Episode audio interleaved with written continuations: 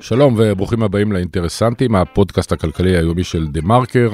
היום יום שלישי, היום המאה ותשעה למלחמה, 136 שבויים, חטופים, עדיין מוחזקים בעזה, ובעיקר זה יום קשה במיוחד עם ההודעה, ולמעשה ההודעות על מותם של 24 חיילים בקרבות בעזה, מספר ההרוגים הגבוה ביותר ליום לחימה אחד מאז הכניסה הקרקעית. באולפן איתן אבריאל וסמי פרץ, היי סמי. היי, שלום איתן. יום הכי קשה, פשוט הכי קשה. אגב, אני שמעתי נתניהו אומר שזה אחד הימים הקשים. זה היום הכי קשה, מבחינה, מבחינת המספרים. למעט כמובן אה, השביעי כן, באוקטובר עצמו. למעט השבעה באוקטובר. כן. טוב, מקווה שלא יהיה, שהשיא הזה לא כן, יישבר. זה דינמיקה, כבר יכול להיות שחלק אה, חלק מאיתנו מרגישים שזה איזשהו תהליך שמתחיל להתקרב למיצוי, ומסתבר שאולי לא. אז כפי שכל אחד מאיתנו מרגיש באמת על נפשו ועל בשרו, האירוע אמש שבו קרסו בניינים על עשרות חיילים מזעזע את המדינה כולה, ובאיזשהו מקום גם גורם לכל אחד מאיתנו להתחפר עמוק יותר בתפיסת העולם שלו. מי שחושב שאסור להפסיק את המלחמה עד לחיסול מוחלט של כל ראשי החמאס מרגיש ככה יותר חזק. מצד שני, יש מי שמפקפק בשהייה הנוכחית בעזה, מרגיש שאולי החיילים נהרגו לשווא. אבל לאחר שהאירוע כבר התרחש, וזה קרה רק 600 מטר מהגבול ומקיבוץ כיסופים, האם הוא יכול להשפיע במשהו על הטקטיקה הצבאית? אולי על הדינמיקה הפוליטית? אנחנו נדבר על זה עם עורך הארץ, אלוף בן. שבוע לאחר שאושר התקציב והקיצוץ במשרד הבריאות, אז כולנו כבר מבינים שרמת שירותי הבריאות בישראל תמשיך להידרדר, והמחסור ברופאים, במיטות בבתי החולים ובאחיות צפוי להחריף. מה שפחות ידוע הוא שבצד השני, בצד של הביקוש, הביקוש לשירותי רפואה צפוי לעלות, ולא רק בגלל הריבוי הטבעי הבריא אצלנו, אלא גם כי הישראלים הופכים לפחות ופחות בריאים. למשל, יותר ישראלים מעשנים, צורכים אנטיביוטיקה וסובלים מהשמנת יתר. כך לפי דוח מדדי איכות רפואת הקהילה בישראל ל-2022, מסמך שפורסם היום על ידי המכון הלאומי לחקר מדיניות הבריאות. כתבת הבריאות עדי כהן תהיה איתנו ותפרט ותסביר. אנחנו מתחילים.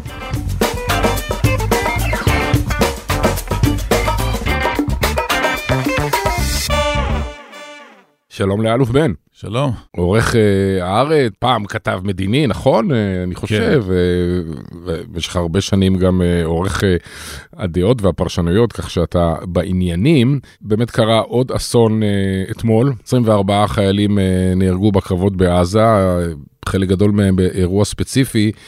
שאני לא יודע, אני מתחיל להרגיש גם כמו עוד איזשהו סוג של תאונת עבודה למעשה, והשאלה היא, אה, יודע, חוץ מאשר כרגע להתעצב אה, אה, ולכאוב, היא האם משהו יכול להשתנות, האם זה יכול להשפיע במשהו על הטקטיקה הצבאית, על אסטרטגיה הצבאית, או אולי אפילו על הדינמיקה הפוליטית-מדינית, מכאן והלאה, כשיכול להיות שזה לא קשור בכלל, אבל הזיכרון שלי איכשהו מציף את אירוע המסוקים במלחמת לבנון, שהיה הראשון באיזשהו סוג של דומינו, שאחר כך הייתה מחאה של ארבע אמהות ופעילויות נוספות, שבסופן המדינה והצבא החליטה לסגת מלבנון. אני לא בטוח שההשוואה המתאימה פה. קודם כל, בוא, בוא נבין מה, מה קורה שם בעזה.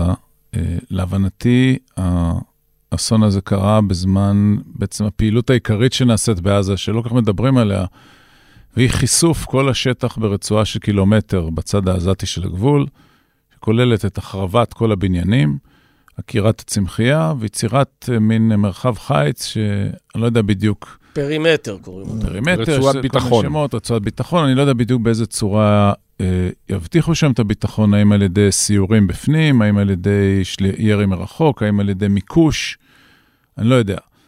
לא הרבה מדברים על זה, אבל הפעילות הזאת לאורך הגדר היא פעילות לצורך בניית מרחב החיץ העתידי, ולא אה, מרדף אחרי אנשי חמאס, מנהרות חמאס, מפעלי חמאס.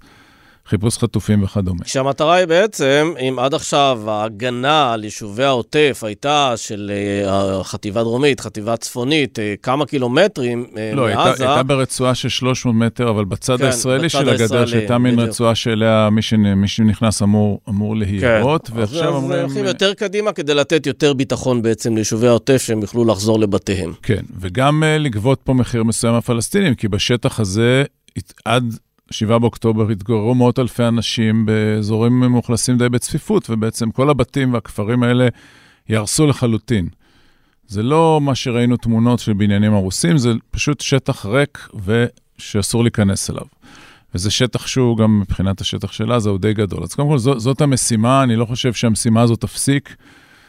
אני מניח שינקטו צעדי זהירות יותר גדולים בשימוש בחומרי נפץ או לשמור על החיילים מפגיעה, אבל, אבל אני לא רואה מצב שהמשימה הזאת תפסיק. בואו נתחיל מזה. שנייה רגע, אלוף, העובדה שלא מדברים על זה, זה בגלל, כי, כי בעצם זה חושף פה לפחות אה, אה, רגל אחת בתפיסת הביטחון העתידית, שזה ליצור את אותו רצועת ביטחון פרימטר. כן, אבל זה דבר שהוא צר לא, עליו. לא, אני, אני לא יודע, אני לא שמעתי הצהרה מדויקת, אבל זה, זה, לא מדברים על זה כי זה לא נוח פוליטית בינלאומית, זאת אומרת, בסופו של דבר מדובר פה על איזה כיבוש בתוך השטח של לא עזה. יודע, אני לא יודע את השיקולים, אבל זה גם לא איזה מבצע הירואי שאתה יכול להגיד, פה הרסנו, פה פגענו, פה התקרבנו, פה גילינו. אתה יודע, להרוס בתים ולעקור צמחייה זה לא איזה דבר ש, שמשוויצים בו, וגם לא רוצים כנראה למשוך תשומת לב לזה בגלל כל השיקולים שאמרת. אני לא יודע, זה, זה סתם okay. אה, אה, אוקיי. הערכות שלי. אז קודם כל, יש את הדבר הזה, אני לא חושב שזה יפסיק. דבר שני, אתה שואל על הדבר הגדול יותר. תראו, יש כאן, אה, יש כאן שאלה באיזה מחיר ישראל תפדה את שבוייה. כי הדיון בישראל הוא לא על יעדי המלחמה מסוג האם רצועת הביטחון תהיה קילומטר או חצי קילומטר. הוא על השאלה איזה מחיר לשלם תמורת החטופים. והאזרחים והחיילים, ואם לעשות את זה בבת אחת או בשלבים. כפי שהתפרסם, הדרישות של חמאס הן דרישות uh, שבעצם ישראל תודיע על כניעה. כלומר, חמאס יוכל לחזור לשלוט ברצועת עזה בלי נוכחות ישראלית. הם יקראו לזה רשות פלסטינית, אז חמאס דורש להיות חלק מהרשות הזאת בעתיד. כמובן שיש לו גם קבלות, עובדה, הוא שלט במקום, הוא בנה צבא, הוא, הוא, uh, יש לו יכולת מוכחת לנהל את השטח, וכמובן שישראל לא מוכנה לזה.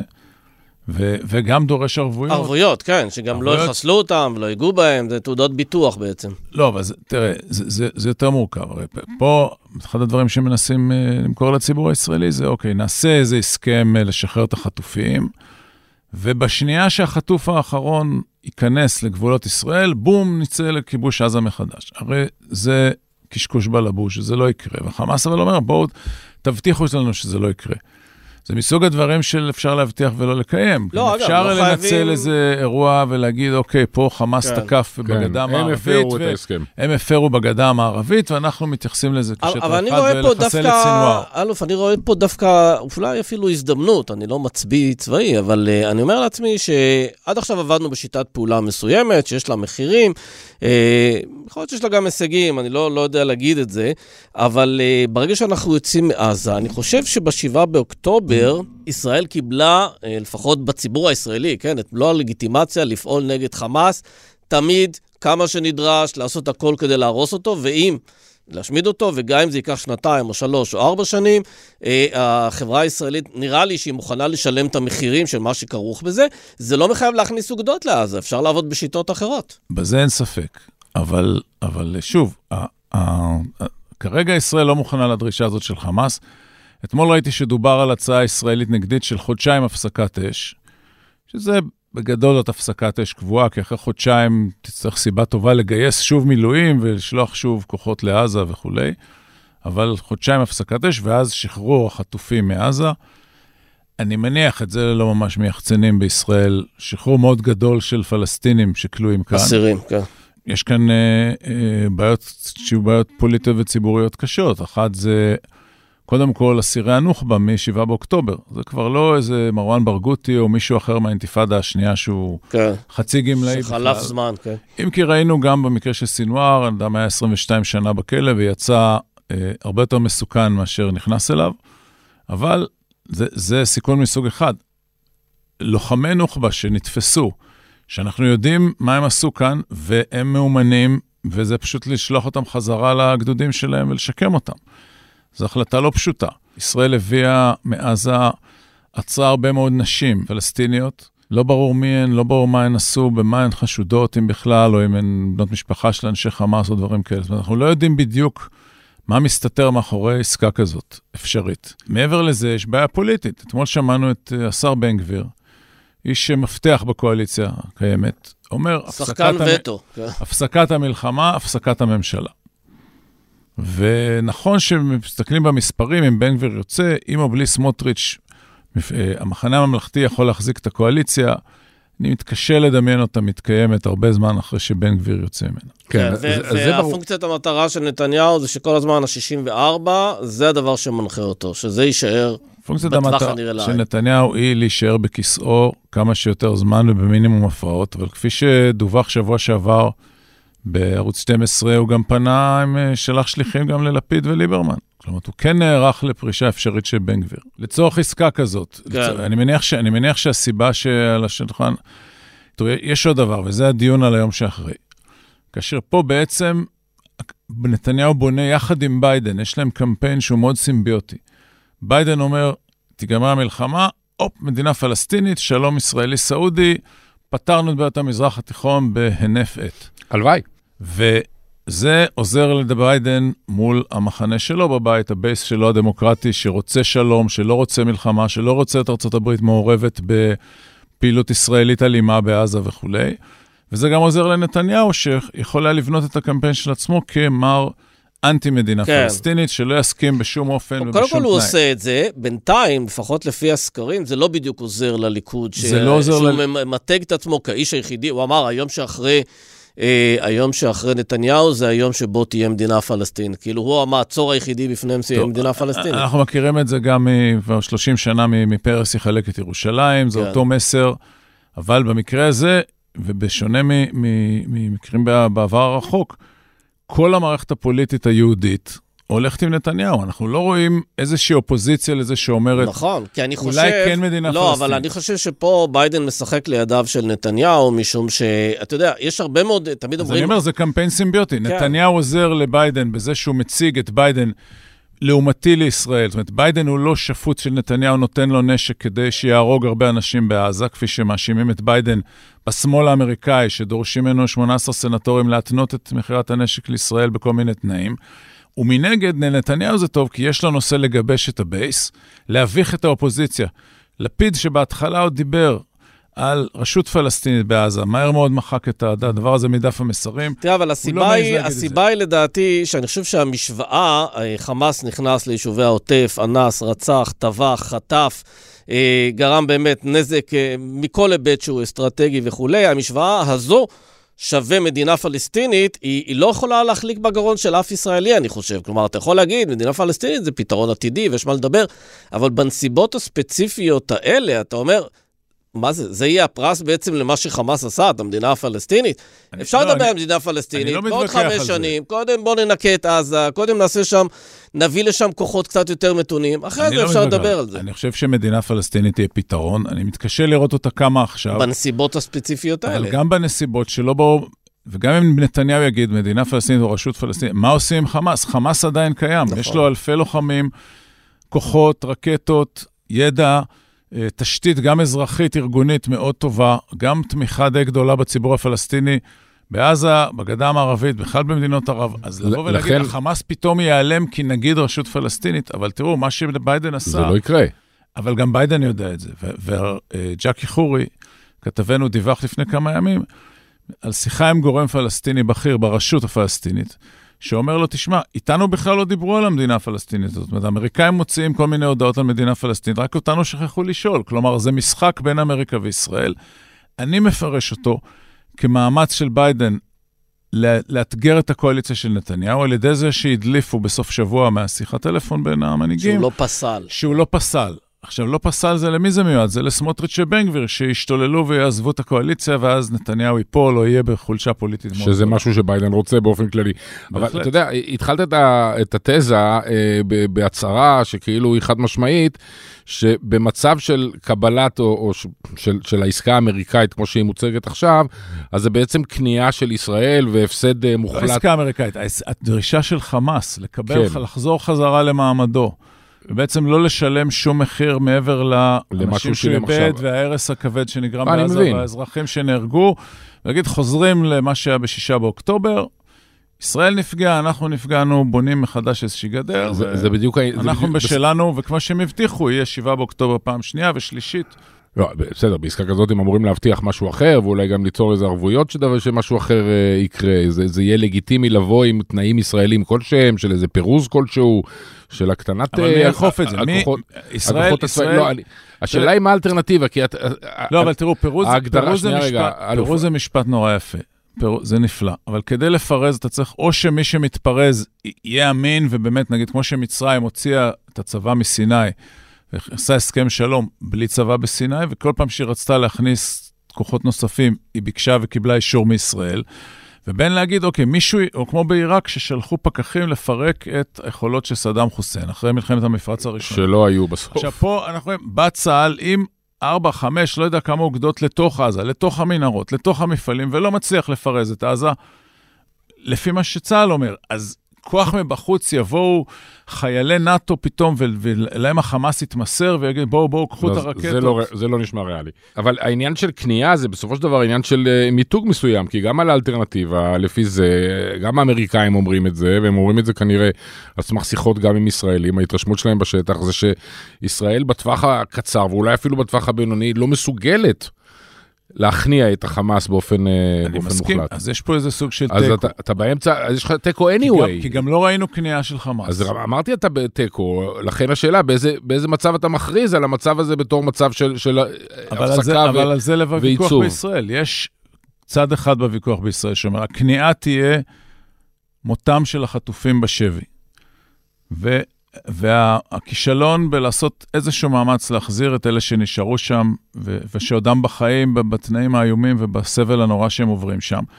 שזאת כניעה ש, שאנשים ישאלו את עצמם אחרי, האם הם יכולים לסמוך על ממשלת ישראל שהיא תגן עליהם בכלל? בוודאי, אז אתה... ו- לא, והצד השני שאומר, הצד הימני, שאומר, זה חיי החטופים הם נזק אגבי לעומת החשיבות של מיטוט החמאס. אבל אתה בלוז-לוז בסיטואציה הזאת, בהינתן נכון. שאתה לא מסוגל להכניע את החמאס. אז אתה מפסיד אם אתה לא מביא את החטופים, ואתה מפסיד אם אתה מוותר על החטופים ולא מצליח להכניע את החמאס. אבל מה תגיד לאותם אנשים שלא רוצים לחזור לגור בעוטף אם החמאס חוזר לגבול כפי שהיה בשישה באוקטובר? ואומרים, אוקיי, שמחנו על צה"ל, ראינו מה זה נותן, בנו מכשול שעברו אותו בשנייה, ו... כן, תגיד לי, אלוף, לגבי ביידן זה לא והסיפור של פשוט. המדינה לא הפלסטינית, פשוט. יש הרי גם את הסיפור של אה, סעודיה כל הזמן באוויר. הפיתוי והשאלה, לישראל הוא והשאלה סעודיה. אם זה דבר שבית נתניהו, בסיטואציה הפוליטית, המשפטית, האישית, אחרי הכשל הזה, אה, הדבר הזה יכול אה, לפתות אותו. תחזרו לנאום של נתניהו באו"ם, 22 בספטמבר, זה נחשב היום באמת במאה הקודמת, במילניום הקודם, שבועיים לפני, או שבועיים ויום לפני ה-7 באוקטובר. הוא עולה לבמת האו"ם והוא אומר, אנחנו על הסף של שלום עם סעודיה. אה, הפלסטינים הם 2% בעולם הערבי, הם לא יכולים, לא יכול להיות שיהיה להם וטו על דבר כזה. ועכשיו אנחנו רואים שהיה להם וטו. עובדה שעכשיו הסעודים אומרים, בלי מדינה פלסטינית זה לא יסתדר. הם לא אמרו את זה אז, וצריך לזכור, נתניהו שהוא אומר דבר כזה באו"ם, זה צריך להיות מתואם איכשהו עם הסעודים, כי אחרת יעלה אחריו הסעודי לאותה במה ויגיד, ראש ממשלת ישראל עמד פה ושיקר מההתחלה עד הסוף, אין שום משא ומתן, אין כלום, ולא יהיה כלום. והם לא אמרו את זה, ועכשיו הם כן אומרים, בלי מדינה פלסטינית אין על מה לדבר. אז זה אמור להיות הפיתוי לישראל. תסכימו למדינה פלסטינית, או תעשו צעדים להקמתה, ואז תקבלו להיות, שלום עם אפילו סעודיה. ברמה הכי תיאורטית, אוטופית, מה יכול להיות צעד ראשון בונה אמון כזה שיספק את הסעודים? מתוך הנחה שלא באמת, הם לא באמת אכפת להם, אבל הם צריכים להראות לציבור של ה... ושל כל העולם הערבי אה, שהם כן. תראו, התפריטים האלה ידועים. קודם כל, אה, אה, חיזוק מחדש של מעמדו של אה, מחמוד עבאס, הנשיא הפלסטיני, בפגישות עם נתניהו, בהעברת כספים, בהקפאה או האטה מסוימת בהתנחלויות, בריסון עלייה של אגב, יהודים. יש במילא, אתה יודע. יש במילא כי אין כי עובדים. אין עובדים, כן. הפלסטינים לא, פשוט לא עובדים, לא בישראל לא ולא עובדים, בתוך אז- ולא בהתנחלויות. נכון, אבל הרעיון שזה יהיה כמין מחווה. יש אה, ריסון של עליית יהודים לאל-אקצא, להר הבית, דבר שמאוד מאוד חשוב לפלסטינים, וגם תמיד משמש כתירוץ לפיגועים ולאירועים כאלה כמו 7 באוקטובר. ויש רשימה ארוכה ונכונות לדבר על הסדר קבע ונסיגה מרצועת עזה והסכמה שהרשות הפלסטינית תהיה הכוח השולט העתידי ברצועת עזה עם איזשהו הסדר לשלב את החמאס בפנים. זה פה- נשמע, זה נשמע כמו 80 אלף כדורים באוויר. אתה מאמין שבהרכב הממשלתי הזה, במצב המשפטי של נתניהו, במצב הפוליטי שלו, ב, אה, בכל האווירה אפילו הציבורית בישראל, כלפי מה שקרה פה ב-7 לאוקטובר, אפשר משהו מהכדורים האלה לסדר במהלך השנה הקרובה? יש פה דברים שהם חשובים מאוד לקואליציה של נתניהו, פחות לציבור המיינסטרים, אם זה עלייה להר הבית או בנייה בהתנחלויות או דברים שכאלה.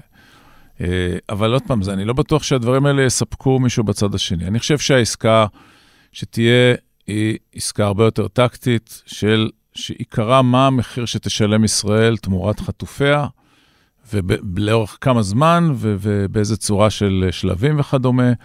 וכל השאלה של סעודיה ומדינה פלסטינית זה לעוד שנתיים, שלוש או ארבע. זה יכול להיות ברמות הצהרתיות כאלה ואחרות. אני מתקשה לראות את זה קורה לפני הבחירות בארצות הברית, וכאשר ברור גם שכל השחקנים הרלוונטיים... מתחלפים. אה, לא, אני לא יודע אם מתחלפים, אבל לפחות האפשרות שטראמפ יחזור, כמובן תשנה את מדיניות החוץ האמריקאית, גם בכיוון ש... כיוון שמדובר בדונלד טראמפ. איש לא צפוי, כן. אי אפשר לדעת. כלום.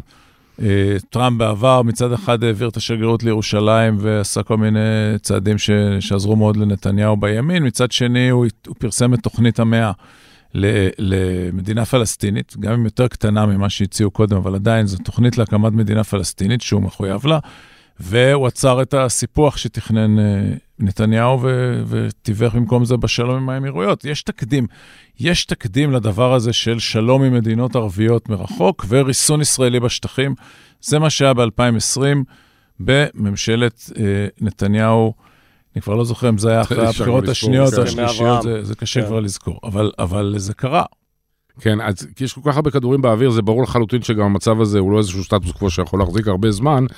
מה הדבר ש... אה, בוא, בוא אתה יודע, אה, אני כן חושב, אני כן חושב... יפיל את המערכת לכיוון של עוד פעם עימות צבאי יותר, אה, יותר אינטנסיבי, או דווקא יותר דיבורים, כשפה היה, אנחנו דיברנו אתמול או שלשום עם הפרשן שלנו, עמוס הראל, הוא, הוא דיבר, הוא סימן את אייזנקוט בתור איזה קלף שעשוי לגרום לתזוזה, לכאן או לכאן. אני לא יודע. אני, אני חושב, נחזור לשאלה הראשונה שלך על, על האסון של אתמול, והאם הוא... ישפיע על דעת הקהל. אין ספק שהאירוע הזה, יותר מכל אירוע מתחילת המבצע הקרקעי, אה, מבטא את המחיר שכל הזמן הזהירו שאם יהיה מבצע קרקעי יהיו הרבה הרוגים, ועד עכשיו היו, אבל בטפטופים. לא היה מספר מסיבי של, שעורר תחושה של אבל לאומי, ועדיין מספר ההרוגים במבצע הקרקעי הוא עדיין יותר קטן מהרוגי הצבא לבדו ב-7 באוקטובר נכון. עצמו. אבל פה קרה משהו שבכל זאת מבליט שיש מחיר גם למבצע הקרקעי. זה לא טיול ולא אה, אה, קפיצה לעזה ולחזור. אנשים כן שואלים את עצמם, אוקיי, עד מתי? ואני חושב שזה כן יחדד שוב את הדיון, האם כדאי להגיע לאיזושהי עסקת ביניים שכן, היא יותר קטנה מתוכנית המאה והמאתיים והאלף ולפתור את כל בעיות האזור, אבל היא אומרת, החטופים בבית, בתמורה לאיזשהו הסדר שכך או אחרת ימשיך לקיים את חמאס, כן. שזה זה בסוף, זה בסוף ה... אבל הסיפור. שוב, אני שומע שוב ושוב גנרלים, פוליטיקאים מכיוונים מסוימים שבאים ואומרים, לפרק את חמאס זה משימה לשנים, זה לא משימה לחודשים. כן, הם נותנים את הדוגמה של אה, האינתיפאדה. חומת מגן, כן. שהיה מבצע חומת מגן, ואחריו היה מבצע דרך נחושה, ואחריו היה עוד הרבה מבצעים כאלה, אבל בסופו של דבר, האינתיפאדה נגמרה בכך שישראל פינתה את המתנחלים ואת החיילים מרצועת עזה. היא לא נגמרה רק בישראל נקטה את הטרור, ישראל עצרה את ברגותי, ישראל עצרה את עבדאללה ברגותי, מכין המטענים, ישראל הרסה, ישראל זה. בסופו של דבר, ישראל חיזקה את האחיזה בגדה המערבית ויצאה מעזה. זה לא ש, שהאינתיפאדה נגמרה בלי מהלך מדיני. לא המהלך המדיני של מדינה פלסטינית. כן, לא, אבל כשאומר גדי אייזנקוט, שבוע שעבר אומר את זה לאילנה דיין בתוכנית עובדה, שהממשלה לא אומרת לציבור את האמת, הוא מתכוון בעניין גם של החטופים, שככל שהזמן עובר, הסיכוי להחזיר אותם בחיים אה, הוא הולך ו, ו, ומתמעט. אה, ואז הוא בעצם מציע נוסחה שאומרת קודם חטופים, אחר כך לפרק את החמאס. למה נתניהו לא מודה בעובדה הזאת שלפרק את החמאס זה משימה לשנים? אה, למה הוא דווקא אומר שזה ייקח הרבה זמן? כן, אז למה לא, לא, לא למה לא ללכת לבחירות? כי בחירות עשויים להפסיד, וכשאין נכון, כן. בחירות אז, אה, והקואליציה עומדת, אז נשארים בתפקיד. זו שאלה פשוטה מאוד תגיד לי, אלוף, למה שהיה פעם שמאל ישראלי, אה, מרכז שמאל אולי, אתה חושב שהאירוע יכול ליצור דינמיקה של הגברת המחאות למיניהם וכן הלאה? תראו, זאת אומרת, מאחר שחידדנו את השאלה כפועל יוצא ממה ש- ממה אני לא שקרה, חושב, אני לא חושב. אז, אני לא אז חושב. אה, אולי... אה, אני רוצה להחזיר את כולנו לא ל-7 באוקטובר, ל-4 בינואר. ולמחאה. שהייתה מול התוכנית של יריב לוין להפיכה ולהריסת מערכת המשפט.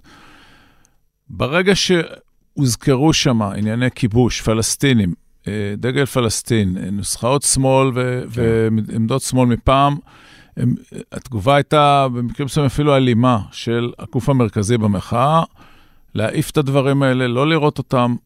וכתוצאה מזה החברה הערבית לא הייתה חלק מהמחאה, ולעומת זאת החברה היהודית שהייתה במחאה, היא אימצה עמדה מאוד מיליטריסטית. אנשים היו עולים לבמה, אני תת-אלוף, אני אלוף משנה, אני נלחמתי, אני לנשק. הפלתי מיגים, אנחנו לא נטוס, אנחנו ו- וכולי.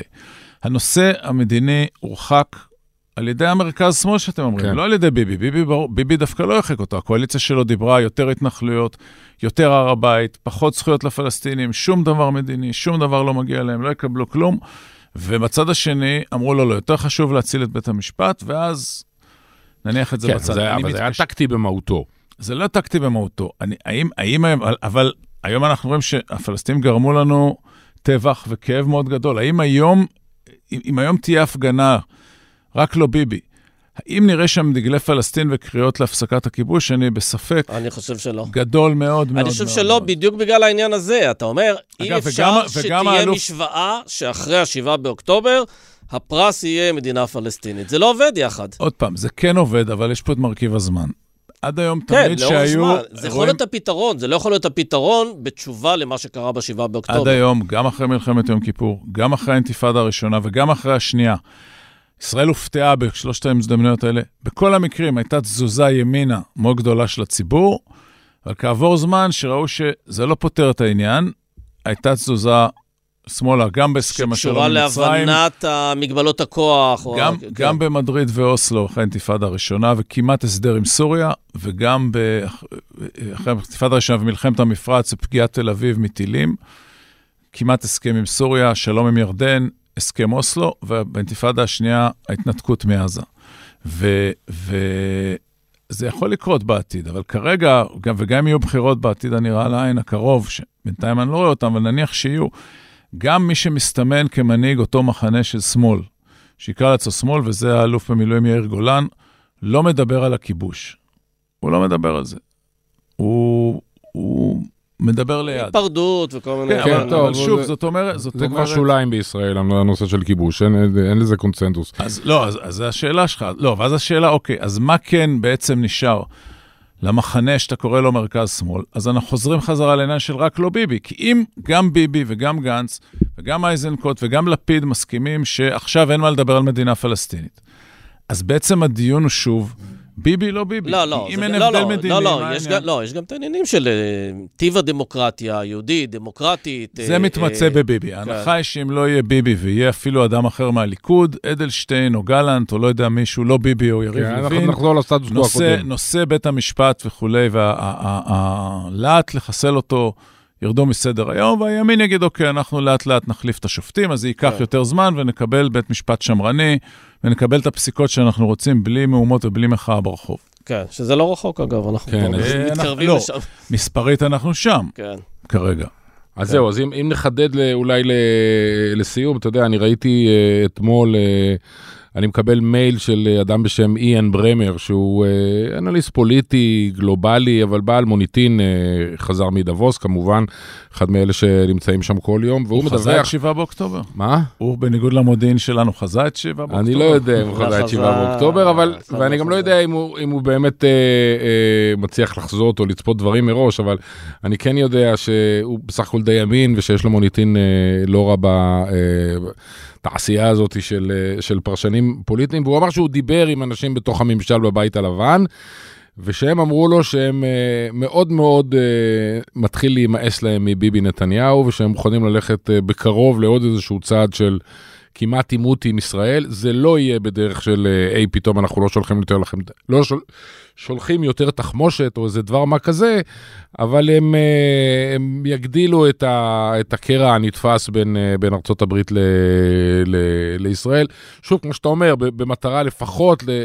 לגרום באיזה בן גביר כזה לעשות את המהלך ולצאת החוצה, ומשהו יקרה, ומשם ננסה לבנות משהו יותר טוב. אתה חושב שמשם יכול... אני שואל את עצמי, מאיפה יבוא הדבר שישבור את, ה, את הסוג של מלכוד שכולם נמצאים בו עכשיו? השאלה היא, האם נתניהו תחת לחץ, לא חשוב מאיזה כיוון, אה, בגלל אה, תמיכה ב, בהצלת החטופים או לחץ אמריקאי בנושאים אחרים, יעשה, בסופו של דבר הוא יגיד משהו שידחוף את הימין הקיצוני החוצה. וכיוון שהימין הקיצוני מבין את זה גם, אה, אז, אז גם הוא, והוא רוצה להישאר בממשלה, כי הוא מקבל מזה הרבה מאוד תופינים והטבות שהוא לא יודע אם הוא יקבל בממשלה אחרת, אולי כן ואולי לא. אז גם הם לא, ממהר, לא ימהרו לשבור את הכלים אה, אה, רק בגלל שמישהו באמריקה אמר משהו. ושוב, אני חושב שה... הם גם לא שברו את הכלים בגלל שביבי יגיד משהו. הדבר הרלוונטי... הם שברו את הכלים כשהם יראו צעדים או מעשים, וביבי טוב בלדבר ולא לעשות. הדבר הרלוונטי הוא הבחירות שכן מתקיימות, וזה בניו אמפשר. ואם טראמפ יוצא משם בתור מועמד יחיד, אה, והולך מול ביידן, אז כל המערכת הפוליטית בישראל, כמו גם בכל מקום אחר בעולם, מסתכלת רק על דבר אחד, וזה מה יקרה בארצות הברית. וגם בן גביר, אגב, גם עם טראמפ, כמו שאנחנו יודעים, שדיווח אה, עמיתנו לשעבר ברק רביד בספרו, ואחרים דיווחו אחרי, טראמפ באופן אישי כועס על ביבי, אולי לא אוהב את ביבי, וכך הלאה, אבל אין לו שום דבר נגד בן גביר, או נגד אנשים אחרים שרוצים להיות מנהיגי הימין בישראל. ואני חושב שהשאלה של הבחירות בארצות הברית, היכולת של ביידן, גם אם הוא יבוא עם התוכנית הכי טובה, באמת לדחוף אותה. ובאמת, ערב בחירות, כשישראל הותקפה, לבוא ולהרגיז בוחרים דמוקרטיים יותר שמרנים על ידי איזו התנכרות פומבית לישראל, וניסיון להגיד, טוב, אני לא, אני בעד ישראל, אבל נגד נתניהו, זה זה הימורים באמת על, על, על כן, קוביות מאוד זה קטנות. זה דקויות. זה אני דקויות. לא מבין למה אתה מתרגש מהבחירות בניו אמשיר במובן הזה של... לא, כי... אף כי... אחד לא חושב ש... שטראמפ לא יהיה הנציג הרפובליקאי אה, ב, ב, בחודש נובמבר. לא, אבל... אבל גם אם היילי קצת... פתאום יהיה לה איזה מדינה אחת טובה, זה, זה משנה את, את הדינמיקה? לא, אבל אפילו עם קצת ההתעסקות שהייתה, וראיתי את ההתעסקות שהייתה בעיתונות הליברלית בעולם על... האם זה היילי או דיסנטיס וכולי, והיה ברור שזה באמת, זה, זה, זה טראמפ ושני הגמדים, ו, וכרגע, כן. אבל, אבל ניו אמפשר יכול פשוט לסגור את זה, כי היא תפחד להתמודד במדינה של עצמה, שבה, שבה היא עלולה להפסיד, וזה אה, לא כן. נראה. אלוף בן, תודה רבה לך. תודה רבה. תודה לכם. אני רוצה להכיר לכם את רשת Investor 360, רשת הפודקאסטים המואזנת ביותר בקרב קהילת המשקיעים בישראל, עם מגוון תוכניות, החל מהשקעות למתחילים למי שעושה את צעדיו הראשונים בשוק ההון, ועד ל Investor 360 Live, למשקיע המתוחכם, שם תחשפו לתזות ההשקעה של מנהלי ההשקעות הבכירים במדינה, יחד עם ניתוחי סקטורים כמו שבבים, בינה מלאכותית ועוד. בין לבין תוכלו להקשיב לתוכנית האקטואליה המשקיענים עם אבנר סטפק, השקעות להייטקיסטים וערוץ הכשירים. חפשו Investor 360 בפלטפורמת הפודקאסטים שלכם.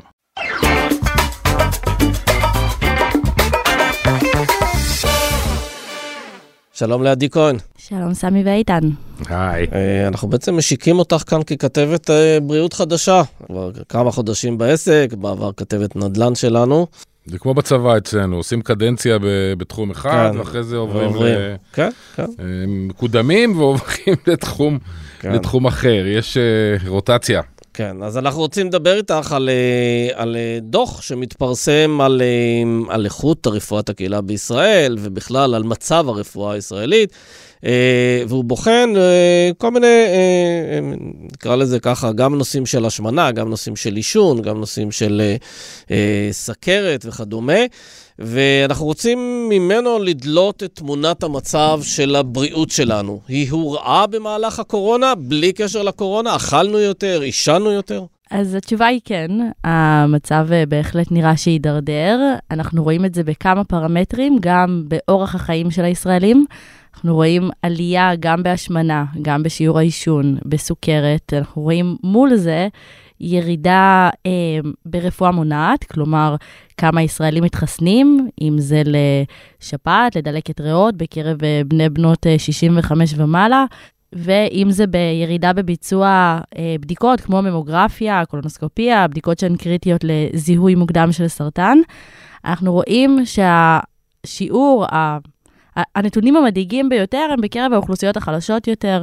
ככל שהמעמד הסוציו-אקונומי נמוך יותר, שם אנחנו רואים יותר עישון, יותר השמנה. אה, ופחות אה, השתתפות ברפואה מונעת, אם בחיסונים ואם בבדיקות. ואיכשהו כשמנתחים את המספרים האלה, מוצאים בין זה ובין נגיד משבר הקורונה, שזה באמת היה איזה אירוע אה, בריאותי מאוד מאוד אה, דרמטי, רואים איזשהו אה, קשר שמהלך התקופה הזו משהו התערער, כי אנחנו, יצא לי סתם, אני אספר סיפור ממש אנקדוטלי, לדבר עם מישהו שהוא שופט בבית משפט לנוער, והוא סיפר לי שהקורונה חירפנה הרבה מאוד בני נוער, והרבה מאוד בני נוער מסתבכים בכל מיני דברים. כתוצאה מאותו אירוע. אז מוצאים את הקשר בין התקופה ההיא לבין ההחמרה בבריאות שלנו? אז באמת המקום היחיד שמייחסים אה, קשר בין השניים זה בהשמנה של ילדים ובני נוער, גם אה, גילאי 7, גם 14-15, שרואים שם עלייה אחרי כמה שנים טובות שהייתה מגמת ירידה. אה, עוד אין יותר מדי דאטה לפרשן את זה בצורה משכילה ועמוקה מזה, אבל אה, זה כן משהו ש... הדוח אה, מציג אה, זה, בצורה מאוד ברורה. זה קרה בשנה האחרונה, בשנתיים האחרונות? בש... הדוח הוא ל-2022, הוא ל-2022, כן. אז ב-2021-2022 יש פתאום קפיצה יחסית של uh, אוכל משמין, uh, סוכר, שומן וכן הלאה? לא הייתי אומרת קפיצה, רואים פשוט המשך של מגמת עלייה, שוב, חוץ מילדים ששם באמת רואים איזשהו שינוי כיוון. שבמשרד הבריאות מייחסים את זה גם לירידה מתמשכת בפעילות גופנית, בעיקר אצל ילדים ובני נוער, גם לעלייה בצריכה של מזון מעובד, למשל. אה, המדינה... שאגב, זה ממש מרגיז, כי באותם שנים גם יש יותר סימון של, אה, נכון. של מוצרי מזון. כן, יש סוכר, מעמד... נתרן, מעמד... שומן. אתה מצפה שהשקיפות הזו, שהמידע הזה ישפיע על קבלת ההחלטות שלנו, אבל ממש לא, אנחנו לא מתרגשים מזה. זה מראה שהמאמצים האלה הם כנראה לא מספיק, גם בעישון אגב. היו לא מעט מאמצים בשנים האחרונות, אה, בקרוב אתה לא יודע מה היה קורה אם זה לא היה עושים כן, את המאמצים האלה. כן, זה תמיד אפשר להגיד, כן, מה היה קורה, אבל, אה, אבל כן, אתה מצפה שמהלך כזה, אני לא הרבה פעמים מסתכל על מוצרים ואני אומר, רגע, יש בזה, יש בזה, אולי את זה אני לא אקח, את זה אני לא אקח. ממש ככה. אתה מסתכל על זה? קורנפלקס או כאלה כן. דברים, יש כאלה שיש את שתי המדבקות, כן. ויש כאלה שאין אף מדבקה, אני לא, אגב, לא. אני, אני לא הייתי צריך את המדבקות לא- כדי לדעת שיש בזה הרבה סוכר, או יש בזה הרבה... לא יודע, אני מעדיף בלי מדבקה מאשר עם מדבקה, באופן כללי, ככלל ברזל. אגב, הבעיה הזאת, תופעת ההשמנה היא לא רק בעיה של ישראל, היא בעיה נכון, כלל עולמית. נכון, זה משהו כנראה די עולמי מערבי. בעולם נלחמים בזה קצת יותר באגרסיביות, בעיקר uh, בהיבטי מיסוי, בין אם על משקאות מתוקים, על uh, uh, מזון מעובד, מזון uh, עתיר שומן רווי. בישראל נרתעים מזה ואומרים, נחנך את הציבור, נעלה מודעות, אבל גם שם... לא משקיעים מספיק, לא יותר מדי. אגב, יש מקומות שפותרים את זה בדרך אחרת, שפשוט, אה, ניסו גם בישראל, אבל זה לא עבד, אה, פשוט ממסים מוצרי מזון עתירי שומן, כן. עתירי סוכר, עתירי מלח וכדומה. סיפור המשקאות. כן, סיפור המשקאות אצלנו, ניסו לעשות את זה, לא עבד, משום מה זה נתפס כאיזה נקמה בחרדים. אבל יש מקומות, אני זוכר, יצא לי להיות איפשהו באירופה, ובדיוק מיסו את יצרני הריבות. כי ריבות זה הרבה מאוד סוכר. ואפשר לקחת מהם uh, קצת תגידי, יותר מיסים. איך מסבירים את העלייה של העישון? זאת אומרת, uh, עם העישון זה נראה כמו ירידה ארוכת טווח, גם בישראל, גם בכל העולם, אנשים... יש הבינו, לי ניחוש מסוים. אולי בגלל הסיגריות הקשר... החדשות האלה, שהן כאילו פחות עישון? לא יודע. גם רואים עלייה באמת בצריכה של סיגריות אלקטרוניות, הרבה מאוד בקרב uh, בני נוער, uh, ובעיקר מתייחסים לזה כאיזשהו... כאיזושהי באמת אה, אכזבה מאוד גדולה מהנתונים, הייתה ציפייה לראות בלימה. כן. כי באמת נעשה לא מעט בגזרה הזו, אבל אה, שוב, כנראה שלא מספיק. או שכולנו נכנסנו לסטרס יותר גבוה וחזרנו. לסיגריות, או שהגברנו את השימוש בסיגריות. וזה מעורר את השאלה, איך ייראה הסקר הזה בדיוק, אחרי 2023, ה-7 באוקטובר, 2024. לא, היו פה כמה ניסיונות מעניינים לכלכלנים בעוד כמה שנים, כן. כי מצד אחד יש את מה שאמרת, הסטרס שאנחנו נמצאים בו כל השנה, ובטח מאז 7 באוקטובר, אבל עכשיו... עכשיו, אם באמת זה יעבור בכנסת העניין של הקפצת המיסוי על הסיגריות, כולל הסיגריות אה, בדיוטי פרי, והמחיר אה, יקפוץ בצורה משמעותית, אני לא יודע מה, 50 שקל אה, לחפיסת סיגריות, זה, זה די מטורף. צריך לראות אם זה ישפיע על כן, הציבור. אגב, אני אתמול פגשתי מישהו שאיבד הכס... את אימו ב-7 באוקטובר, והוא התחיל את השיחה, אני לא אמרתי על זה מילה. הוא אמר, אה, יש שני סוגים של אנשים בתקופות של טראומות כאלה, אלה שמשמינים ואלה שמרזים. אני מאלה שהשמינו. כלומר, יש כאלה שבאמת מרזים, אנחנו מכירים מישהי כזאת שכתוצאה מהאסון הזה רק אה, מורידה במשקל. אה, יש כאלה שמעלים, אז אנחנו לא יודעים להגיד איזה תוצאה תהיה לזה, גם אבל... מהצד השני רואים עלייה מאוד גדולה בהפרעות אכילה בתקופה הזו, שזה כבר אנחנו שומעים מבתי חולים, ממחלקות אשפוז להפרעות אכילה, עלייה משמעותית, שצופים שהיא תהיה לא קטנה, בעיקר אצל ילדים ונוער, זה משהו שמתבשל לאט לאט. זה... אז לסיכום, יש, לה, יש למחברי הדוח המלצות אה, ספציפיות, או שהם בעיקר מרימים את הדגל? או למשרד הבריאות, השאלה אם כתוצאה מנתונים כאלה הוא בא ומתחיל להרים דגלים אדומים ולהגיד, חבר'ה, עם כל הכבוד לקורונה ולמלחמות, ותמיד יהיה איזה אירוע שככה אנחנו נשאב אליו, אה, שמרו על הבריאות. אז הדוח הזה פחות מתעסק בהמלצות, באמת אה, הוא מתפרסם כל שנה כשהמטרה שלו היא לשקף גם לציבור, גם למקבלי ההחלטות, מה, מה המצב שלנו, איפה צריך להשתפר. אה, הצעדים שצריך לעשות הם כבר די ברורים, זה פשוט עניין אה, של אה, קצת אומץ, קצת אה, פוליטיקה. כן. כנראה שבלי מיסוי אה, דברים לא, יש, לא יזוזו באמת. כן, זה נשמע לי ש, שכאילו להכות בכיס בהרבה מאוד מובנים יותר אפקטיבי מאשר להגיד לנו, תשמע, זה מסוכן, אל תיקח, יש בזה הרבה זה כבר סוכר. הוכח כנראה, לא יודע, כן. בחלק, אני ראיתי אפילו מחקרים לגבי סיגריות לפחות, שמראים שבמידה מסוימת הפרסומות והקמפיינים נגד העישון גורמים לחלק מהאנשים להגביר את העישון בכלל. זאת אומרת, יש איזשהו... זה מה ההסבר? זה, זה מקפיץ לך את ה... תפסיק להטיף לי כזה? לא, אולי זה זה מקפיץ לך... רעיונות לראש. זה מקפיץ לך שם את הדופמין, מזכירים לך שיש דבר כזה סיגריה, הצלחת קצת לשכוח, אתה אוהב סיגריות, פתאום אומרים לך סיגריות, סיגריות, סיגריות, אז אתה אומר, fuck it, אני, אה, אה, אני אעשה זה. דרך אגב, עוד דבר שיהיה מעניין בדוח של 2023, זה לראות אם יש השפעה של אה, האוזמפיק, התרופה שהפכה לכל כך הרצאה. פופולרית. אני אה, מצטער להגיד שאני מכיר המון המון אנשים שמנסים את התרופה, חלק מסתדרים איתה ומצליחים להוריד קצת משקל, חלק אה, זה עושה להם לא טוב והם מוותרים עליה, אבל זה, זה תופעה, זאת אומרת, הרבה אנשים משתמשים בזה, ולפחות בארצות הברית מדברים על אה, כל מיני דינמיקות מאוד מוזרות, אתה יודע, אנשים, אם תהיה תרופה באמת יעילה להורדת משקל, אז יהיה משבר בענף חדרי הכושר. כן. תראו, יש למה פה... לעשות uh, כושר ולמה לעשות דיאטות אם אתה לוקח כדור והכל מסתדר? אגב, זה לא נכון, דיברנו על זה פה פעם. זה לא שאתה לוקח את הכדור והכל מסתדר, זה לא, לא, עוד- ודאי שלא, אבל כן. אתה יודע, אם. אני חייבת לומר שיש פה אינטרס אה, מאוד מאוד גדול למדינה לטפל בדבר הזה. תופעת ההשמנה, זה נכון שהיא הרבה פעמים נקשרת לבעיות יותר אה, אישיות, אה, שאגב, מעבר לבעיות הבריאותיות שהיא מייצרת, שזה עלייה פחות או יותר בסיכון לכל מחלה שהיא, ותמותה גם ממחלות ויראליות כמו שפעת וקורונה, בסוף יש לה גם השלכות גם חברתיות, גם אפילו פחות גיוס לצבא, גם עלות מאוד מאוד גדולה. משרד הבריאות מעריך את זה באזור ה-7 מיליארד שקל בשנה, כן. שתופעת ההשמנה עולה, עולה לנו, שזה בעיקר על אה, טיפול במחלות לב, כלי דם הנה, אפשר לי- לפתור את בעיות התקציב. התוצרים. כן. יפה, עדי כהן. כלומר, יפה, לא יפה. יפה, סיימנו, מה שנקרא. תודה רבה. תודה רבה. תודה, עדי.